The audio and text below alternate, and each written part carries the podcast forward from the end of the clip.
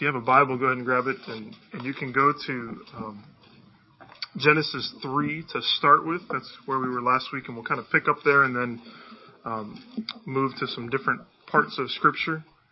We've been going through this just a brief four week series, and we're in our third week, thinking about God's good news, the gospel basics, as it were. Um, and just four simple words. We started with God. Who is God? Understanding the core of His character that we need to know that He's the Creator, that He is good, and that He is just and righteous. Last week we talked about man or sin and thought about what sin is, that it's rebellion against God. We thought about who has sinned, that all have sinned. We thought about uh, what are the consequences of sin, that they are physical death and spiritual death, meaning we can't do what we need to do in relation to God. We are separated from Him. And if we do not receive forgiveness of sins, we will be eternally condemned because of our sin. So we gave the bad news last week, and now we start to see the good news, the hope that we have in Christ. The plot of the Lord of the Rings trilogy, if you've ever seen the movies or read the books, centers around the, a ring of power that has to be destroyed. And what kind of makes the story interesting is that there's only one way for the ring to be destroyed. You, you think about something being destroyed and you say, well, I'll just throw it in this fire or I'll put it in the trash or, you know, we'll do some way to get rid of this thing. But the only way for it to be destroyed is for the ring to be thrown in Mount Doom. What a great name for a mountain, right? The, it's got to be thrown in Mount Doom, and Mount Doom lies in the heart of of the great enemy Sauron's land, and you got to get there. You got to get the ring to Mount Doom so that it can be destroyed. If there was some other way for the ring to be destroyed, in some sense, there's no story, right? But because it has to get into that area, that's why there's a story. Because there's there's only one way for it to be destroyed. Uh, last week we we thought about how the gospel is bad news before it's it's good news. That we have to understand the depth of our sin before we are we, we can understand our need for a savior. And the situation is is pretty bleak. Um, we're sinners and God is just and righteous. He must judge sin. And in our sin, because we're dead, there's nothing we can do to gain salvation. So it seems as if we're in a pretty bad spot. There's no way for us to be reconciled back to God, to deal with our sin without violating the justice of God. And that justice is, is part of God's throne. To remove God's justice, to let Him just sweep sin under the rug, dethrones God. It takes Him from His place of power. But there is there's there's one way. As we think about how these all things come together, we see that there's there's only one way. Jesus has come to announce that that he is the way, the truth, and the life. And if we want to be made alive, there's no way to get to the Father except through him. Last week, as we talked about sin, we looked at, at, Genesis 3 and how sin entered into God's good world. So when Adam and Eve rebelled against God, death enters into into paradise, the, paradise that God had created, both physical and spiritual death. So now we're all born unable to live in obedience towards God as He intended. We're separated from our Creator. We're objects of wrath, and we will remain that way for all eternity if there is no solution. But even in the darkness of Genesis 3, there's this beautiful light that shines in verse 15. As God is pronouncing judgment on Satan, He says, I will put enmity between you and the woman and between your offspring and her offspring. He shall bruise your head, and you shall bruise his heel. It's kind of a strange statement, and yet that is the, the first light of the gospel that we see in Scripture, and it comes right after sin. So the promises of a of an offspring is of a, a seed, a child, who is going to come and crush the head of the serpent. He's going to defeat death, the death that Satan had brought into the world. The, the, this child, this seed, is going to come and crush the head of the serpent. And so there's this theme that runs all through Scripture, all through the Bible, the coming of this promised seed, of the Messiah, the deliverer, the, the rescuer who would save us from death and from sin. And so this season of Advent, we're trying to capture some of that longing, that expectation, that deep desire for a deliverer. So Christmas is not simply about the coming of Jesus, but it's also about the longing for him to come. We want to capture that feeling of longing for a deliverer. After this mysterious statement in Genesis 3:15, the hope of the Messiah becomes clearer and clearer throughout scripture. It starts most clearly with the promise made to Abraham in, in Genesis 12. So he, God says there that he's going to make Abraham's children number more than the sand on the seashore. He says he's going to give them the, the land of, of Canaan. And then he says to Abraham that through him, through his seed, all the nations of the earth will be blessed. That's a promise then that's repeated all throughout Genesis. It goes from Abraham to Isaac and Isaac to Jacob and so on that there's someone coming. This seed is going to bless all nations. Which is why it's so hard for the Israelites to understand why they're enslaved in Egypt at the beginning of Exodus. I thought we were going to be saved and going to be rescued. We see that God hears their prayers. He, they're calling out for a rescuer, for a deliverer, and God sends one in the person of Moses. Moses shows up and he delivers the people of Israel by God's hand. And in doing that, they established the Passover feast, this feast that reminds God's people of how the angel of death would pass over their houses, those who obeyed the command to kill the spotless lamb and put the blood of that lamb on the doorposts of their homes. The tenth plague and, and the message of the Passover is that in the face of certain death, God will deliver us. That there is a way, that, that there's hope, even when things look darkest. Moses leads the people out of Egypt and he brings them God's law. And, and he was a deliverer, but he was not the deliverer. He wasn't the one, this promised seed. He dies before they even enter into the promised land. Joseph, or, uh, um, Joshua rises up. He takes over and he leads Israel in great conquest. They go into the land and they destroy so many of their enemies, but then he dies. And they fall into this cycle of sin and judgment followed by repentance and restoration that then leads into more sin. That's the story of the book of Judges. So Joshua is not the seed. None of the, the, the judges are the seed, though they, they point towards this coming one. The people think that if they can be like the nations, that will solve their problem. They can get a king. That's, he will be the, the deliverer. And so Saul is the obvious choice from a human perspective, but in fact it was King David who proved to be the greatest king of all Israel. But even he failed. Even he fell. And God shows he's not the seed, but rather he reaffirms his promise of this seed that's going to come and crush the servant when he says that someone from David's line, a seed from David, will always reign on Israel's throne. David was not the seed, but the seed would come through David. The prophets then continue to speak about the coming Messiah, this deliverer, who would be, how he would be born and, and how he would rule expectations were pretty high for this guy, right? God's people were praying for a deliverer, for this, this seed to come, someone to rescue them out of their, the rule of these oppressive nations and restore their former glory. Out of the silence of all those years, then, they're, they're in exile, frustrated underneath Caesar's rule. God sends an angel to Zechariah and then to Mary and then to Joseph, then to some shepherds. And, and the message is that the promised one is coming, that the deliverer will be here, and he will be here soon. I don't know about you guys, we count down the, the days till Christmas, Advent calendars. You know, you, you begin that countdown. But we know when Christmas is going to come. It comes the same time every year, December 25th. But for people that were looking for the Messiah, they knew that he was coming, but they didn't know when. Imagine an Advent calendar where you never know when Advent's going to show up. You don't know when Christmas will be here. So Gabriel shows up and he, he tells Mary, Your baby is going to be the Messiah. He is the promised seed. And suddenly, we know when the countdown will end. It's nine months from that moment. The Messiah will arrive in 40 weeks, essentially, is what the angel says, give or take 40 weeks. So Mary's pregnancy is, in a sense, the first Advent calendar. It's the first time we know when the Messiah will arrive. But Jesus comes in such an unexpected way, doesn't he? He doesn't meet the expectations of those who were waiting for him. He doesn't conquer God's enemies the way we expect. out of the expectations for the Messiah, then we have to ask who who is Jesus? So Jesus comes, he is the Messiah.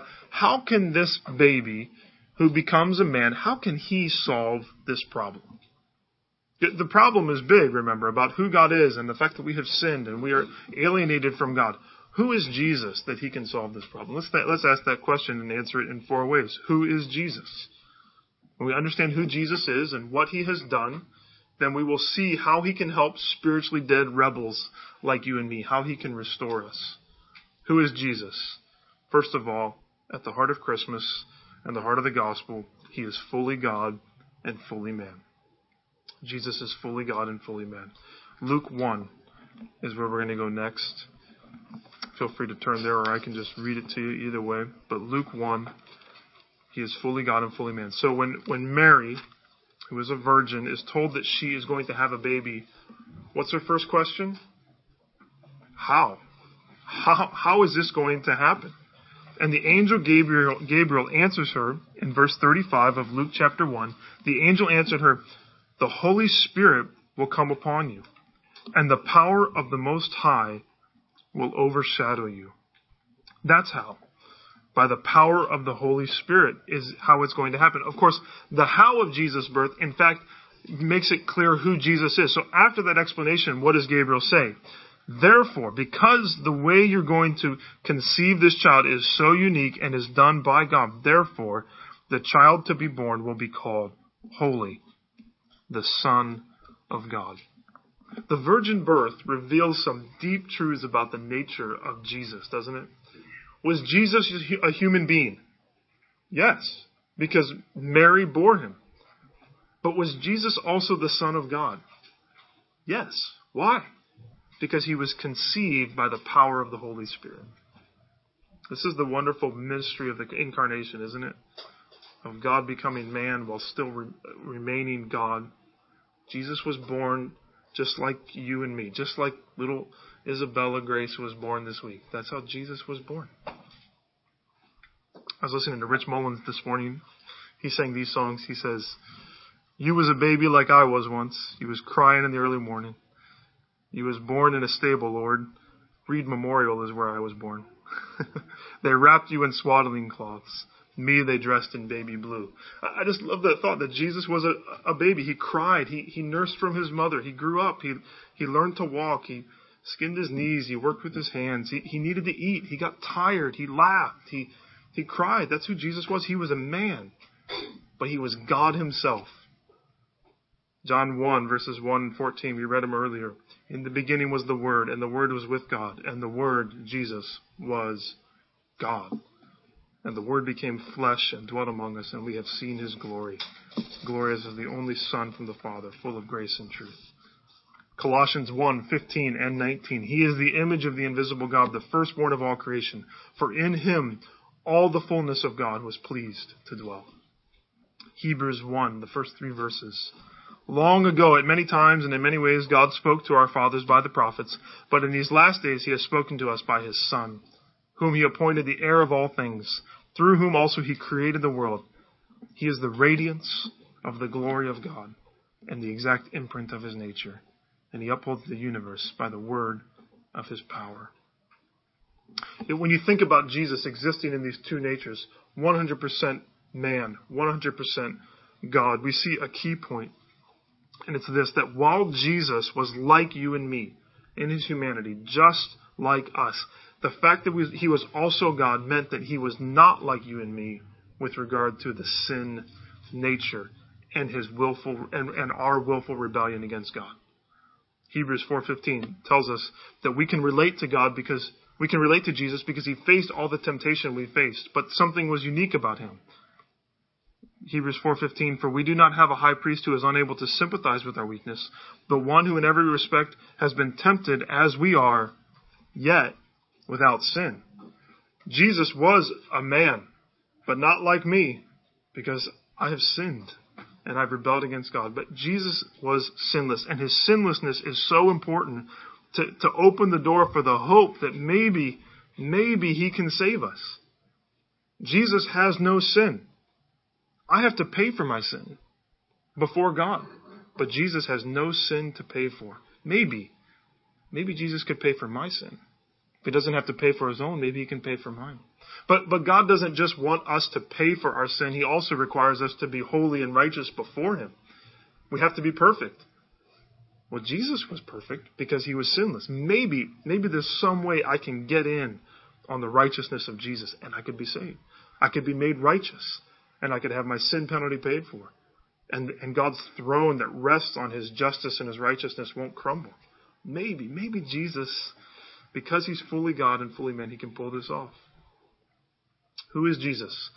He is a man born of Mary in the line of David, in the line of Abraham, in the line of Adam. And he's also the Son of God, unstained by sin, filled with the fullness of God. Who is Jesus? He is fully God, he is fully man. Secondly, Jesus is the Messiah King. He's the Messiah King. Most of the prophecies of the Old Testament uh, paint this picture of the Messiah as a, as a conquering king. Isaiah 9, 6 through 7, this is a great prophecy we read this time of year. It's in Handel's Messiah. It says, For to us a child is born, to us a son is given, and the government shall be upon his shoulders, and his name shall be called Wonderful Counselor, Mighty God, Everlasting Father, Prince of Peace. Of the increase of his government and of the peace there will be no end on the throne of David and over his kingdom to establish it and uphold it with justice and with righteousness from this time forth and forevermore. That's a big prophecy. And it doesn't sound at all like a carpenter growing up in backwoods Nazareth. It doesn't sound at all like that. It doesn't sound at, at, all like, like someone who would be announced by some perpetually unshaven man in the desert that eats locusts and honey and dunks people in the Jordan River. That's, that's not the Messiah. It doesn't sound like a, a man whose closest friends were tax collectors and fishermen and who hung around with sinners and prostitutes so much that he was accused of being a drunk and a glutton. It doesn't sound like someone who would touch lepers and who would talk to Samaritan women at a well. But Jesus is the Messiah King. He's just not what we expected. He comes and he calls people to turn from sin, to repent, because the kingdom of God is at hand, he says. The kingdom of God is, is close, it's, it's near. He comes bringing words of life, he comes bringing healing and resurrection. He calls people to fully invest in his kingdom by selling everything and following him. People were looking for a kingdom like David's kingdom. They were looking for a kingdom like, like the kingdoms of this world. But Jesus stands before Pilate. You can see him there. He has blood on his face, maybe a, maybe a, a fat lip induced by the fist of some Roman soldier. And what does he say to Pilate? My kingdom is not of this world. You have no idea what my kingdom is like, Pilate. There will be a day when Jesus does rule a physical kingdom, right? We look forward to that. We wait for the return of Christ, the new heavens, the new earth, the new Jerusalem. But for now, the kingdom of God is seen in him coming in so quietly and coming to reign in the hearts of men and women and to destroy sin and death. That's what his kingdom looks like. We need to remember that we are separated from God by our sin. So when Jesus comes and announces the kingdom, and we find that we are rebels against him and his kingdom, we're fit for only judgment, then there's this irony. We want Jesus to come as the Messiah King. But if that's all he comes as, then we are destroyed before him because we are rebels against him. So if he comes to establish his kingdom and we are all rebels against him as king, then what's he going to do? He's going to wipe us out, and rightfully so. We need him to be the Messiah king, but we need him third to be the suffering Savior. He is fully God, fully man. He is the Messiah king, and he is the suffering Savior. Isaiah 9 is so true about who Jesus is, both now and in the age to come.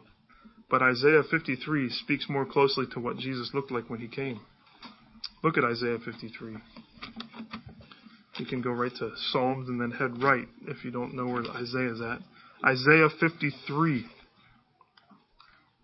We looked at this chapter fairly recently. Joshua led us through this. Isaiah 53, let me read the first six verses. This is speaking of who Jesus is going to be. Who has believed what he has heard from us, and to whom has the arm of the Lord been revealed? For he grew up before him like a young plant, and like a root out of dry ground. He had no form or majesty that we should look at him, and no beauty that we should desire him. He was despised and rejected by men, a man of sorrows and acquainted with grief. And as one from whom men hide their faces, he was despised, and we esteemed him not. Surely he has borne our griefs and carried our sorrows, yet we esteemed him stricken, smitten by God, and afflicted. But he was pierced for our transgressions, he was crushed for our iniquities. Upon him was the chastisement that brought us peace, and with his wounds we are healed. All we like sheep have gone astray. We have turned everyone to his own way. And the Lord has laid on him the iniquity of us all. Jesus is the suffering Savior of Isaiah 53. The suffering of Jesus begins the moment he enters into the world, doesn't it? He enters the world and he's placed in a feeding trough. And then not many days later, Mary and Joseph flee to Egypt. Why? Because he's going to be, they're, they're going to kill him. Herod wants to kill all the children. So they flee to Egypt. And as he begins his ministry, he comes into his hometown, announces who he is, and he's rejected. They try to kill him. That wasn't the only time that they tried to kill him. He had no place to lay his head, and he was threatened with death multiple times. And then when his hour finally comes, he does what he came to do. He lays down his life for his sheep. Jesus, fully God, fully man, sinless, perfect, rejected by the world as the true Messiah, is instead crucified as a criminal. But in his death, he takes our death. In his punishment, he takes our punishment. I know I've got you turning a lot, but go to Romans 3 because it's worth reading in its entirety. Romans 3. Paul has been establishing in the first part of Romans the sinfulness of all people. And in Romans 3, he helps us see what Christ has done for us. Romans 3, beginning in verse 21 through verse 26. Listen to these amazing words. But now the righteousness of God has been manifested apart from the law, although the law and the prophets bear witness to it. The righteousness of God through faith in Jesus Christ for all who believe. For there is no distinction, for all have sinned and fall short of the glory of God, and are justified by his grace as a gift through the redemption that is in Christ Jesus, whom God put forward as a propitiation, an atoning sacrifice by his blood, to be received by faith.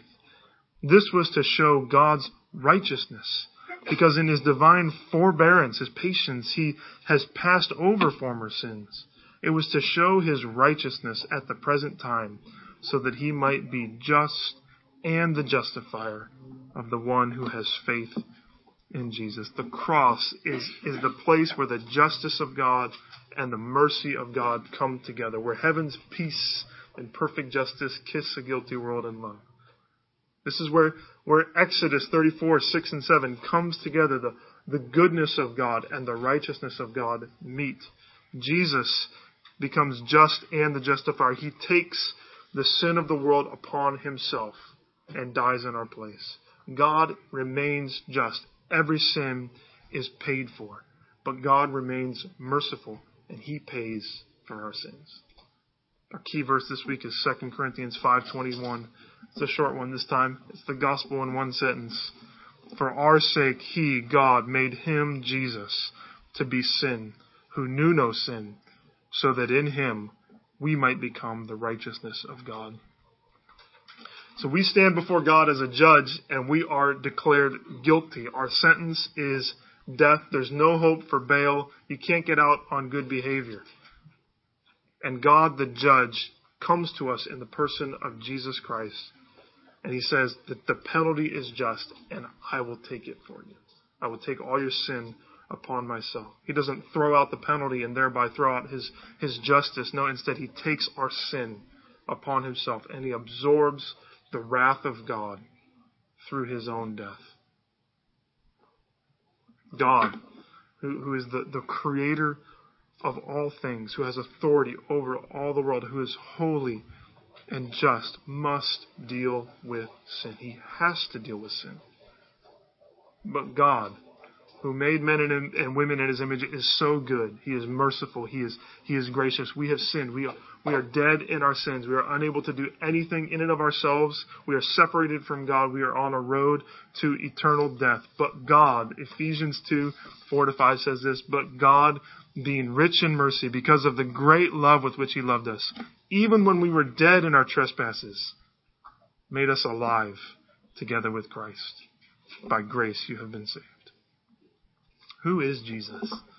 How does he solve this problem? He does it because he is fully God. He is fully man. He is the Messiah King. He is the suffering Savior. And finally, he's the resurrected Lord. He's the resurrected Lord. When Paul wants to summarize God's good news, he does it this way. 1 Corinthians 15, beginning in verse 3, he says, I delivered to you of, as of first importance what I also received, that Christ died for our sins in accordance with the scripture, that he was buried, that he was raised on the third, third day in accordance with the scriptures, and that he appeared to Cephas, to Peter, then to the twelve. Then he appeared to more than 500 brothers at one time, most of whom are still alive, though some had fallen asleep. Then he appeared to James, then to all the apostles. The resurrection of Jesus shows that, that God has accepted his sacrifice that death has no power over Jesus. This is we've been going using this book and as we go through this series, Greg Gilbert writes this. If Christ had remained dead, like any other savior or teacher or prophet, his death would have meant nothing more than yours or mine. Death's waves would have closed over him just as they do over every other human life. Every claim he made would have sunk into nothingness, and humanity would still be without hope of being saved from sin. But when breath entered his resurrected lungs again, when resurrection life electrified his glorified body, everything Jesus claimed was fully, finally, unquestionably, and irrevocably vindicated. Paul exalts in Romans 8 over Jesus' resurrection and what it means for believers. Who shall bring any charge against God's elect? It is God who justifies. Who is to condemn? Christ Jesus is the one who died. More than that, who was raised, who is at the right hand of God, who indeed is interceding for us. The resurrection also speaks of the hope that we have in Christ, that, that we have a future, that if we are in Him, we not only have victory over eternal spiritual death, but we will also be resurrected, we'll be given new bodies, and we'll live with Christ for all eternity. When we look at the, the problem of sin, and the reality of, of the righteousness and the holiness of God and the fact that He must deal with sin. And we say, How are we going to be saved? The only answer is Jesus.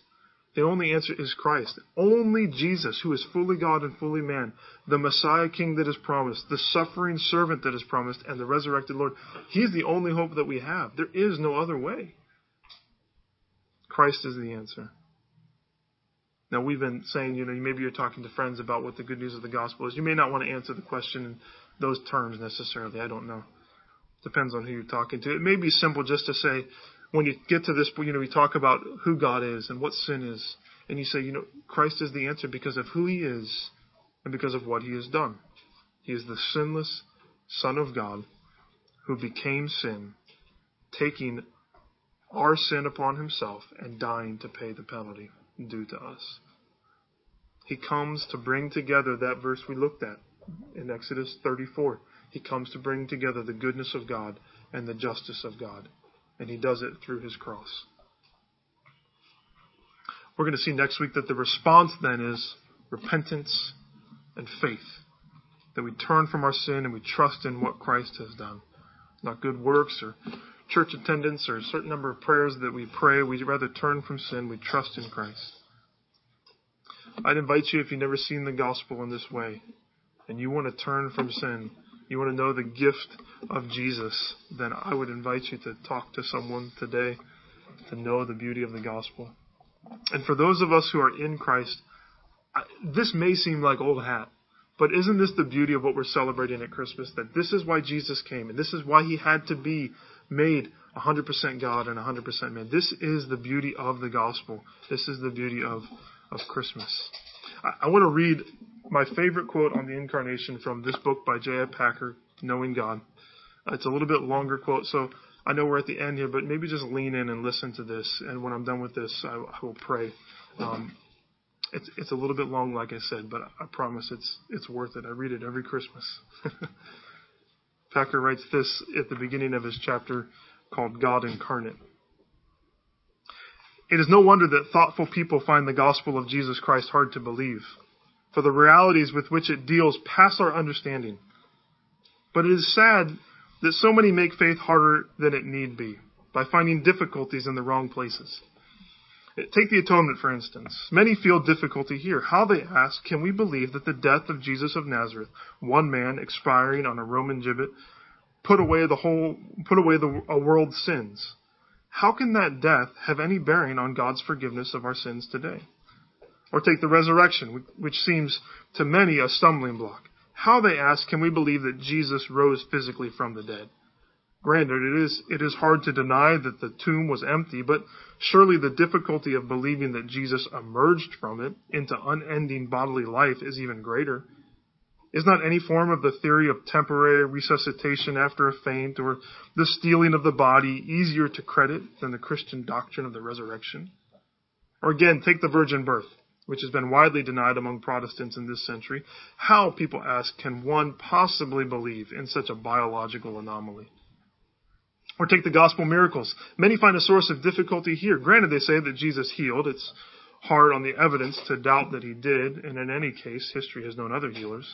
How can one believe that he walked on the water, or fed the 5,000, or raised the dead? Stories like that are surely quite incredible. With these and similar problems, many minds on the fringes of faith are deeply perplexed today. But in fact, the real difficulty the supreme mystery with which the gospel confronts us does not lie here at all. It lies not in the Good Friday message of atonement, nor in the Easter message of resurrection, but in the Christmas message of incarnation. The really staggering Christian claim is that Jesus of Nazareth was God made man, that the second person of the Godhead became the second man, determining human destiny the second representative head of the race, and that he took humanity without loss of deity, so that Jesus of Nazareth was a truly and fully was as truly and fully divine as he was human. Here are two mysteries for the price of one. The plurality of persons within the unity of God, the, the Trinity, and the union of Godhead and manhood in the person of Christ. It is here in the thing that happened at the first Christmas that the profoundest and most unfathomable depths of the Christian revelation lie. The Word became flesh. God became man. The divine Son became a Jew. The Almighty appeared on earth as a helpless human baby, unable to do more than lie and stare and wriggle and make noises, needing to be fed and changed and taught to talk like any other child. And there was no illusion or deception in this. The babyhood of the Son of God was a reality. The more you think about it, the more staggering it gets. Nothing in fiction is so fantastic as is this truth of the incarnation. This is the real stumbling block of Christianity. It is here that Jews, Muslims, Unitarians, Jehovah's Witnesses, and many of those who feel the difficulties concerning the virgin birth, the miracles, the atonement, and the resurrection have come to grief. It is from misbelief or at least inadequate belief about the incarnation that difficulties at other points in the gospel usually spring. But once the incarnation is grasped as a reality, these other difficulties dissolve. If Jesus had been no more than a very remarkable godly man, the difficulties in believing what the New Testament tells us about his life and work would be truly mountainous.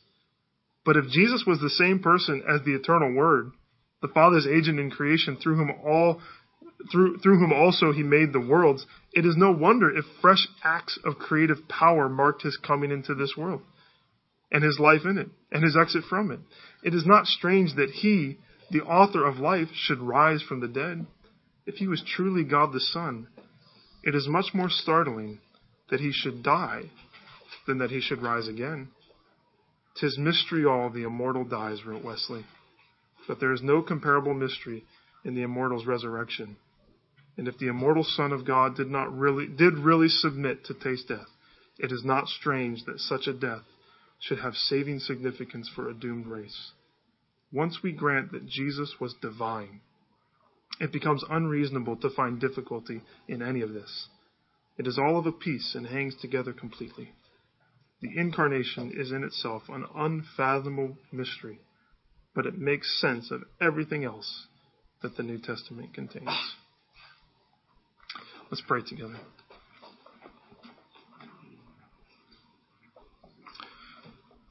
Lord, we understand the incarnation and we don't understand it at all.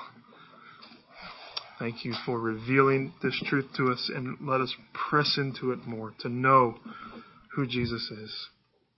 What we know is that you were born to die, that you had to be human, if for no other reason than so that you could die for our sins. Jesus, you are the answer. You're the key that unlocks the gospel mystery. What other hope do we have but Christ, fully God, fully man, the Messiah King, the suffering Savior, the resurrected Lord? We worship you this morning, Jesus. The hopes and fears of all the years meet in you. Lord, let us worship you well in these coming days and for the rest of our lives. Pray it all in Christ's name. Amen.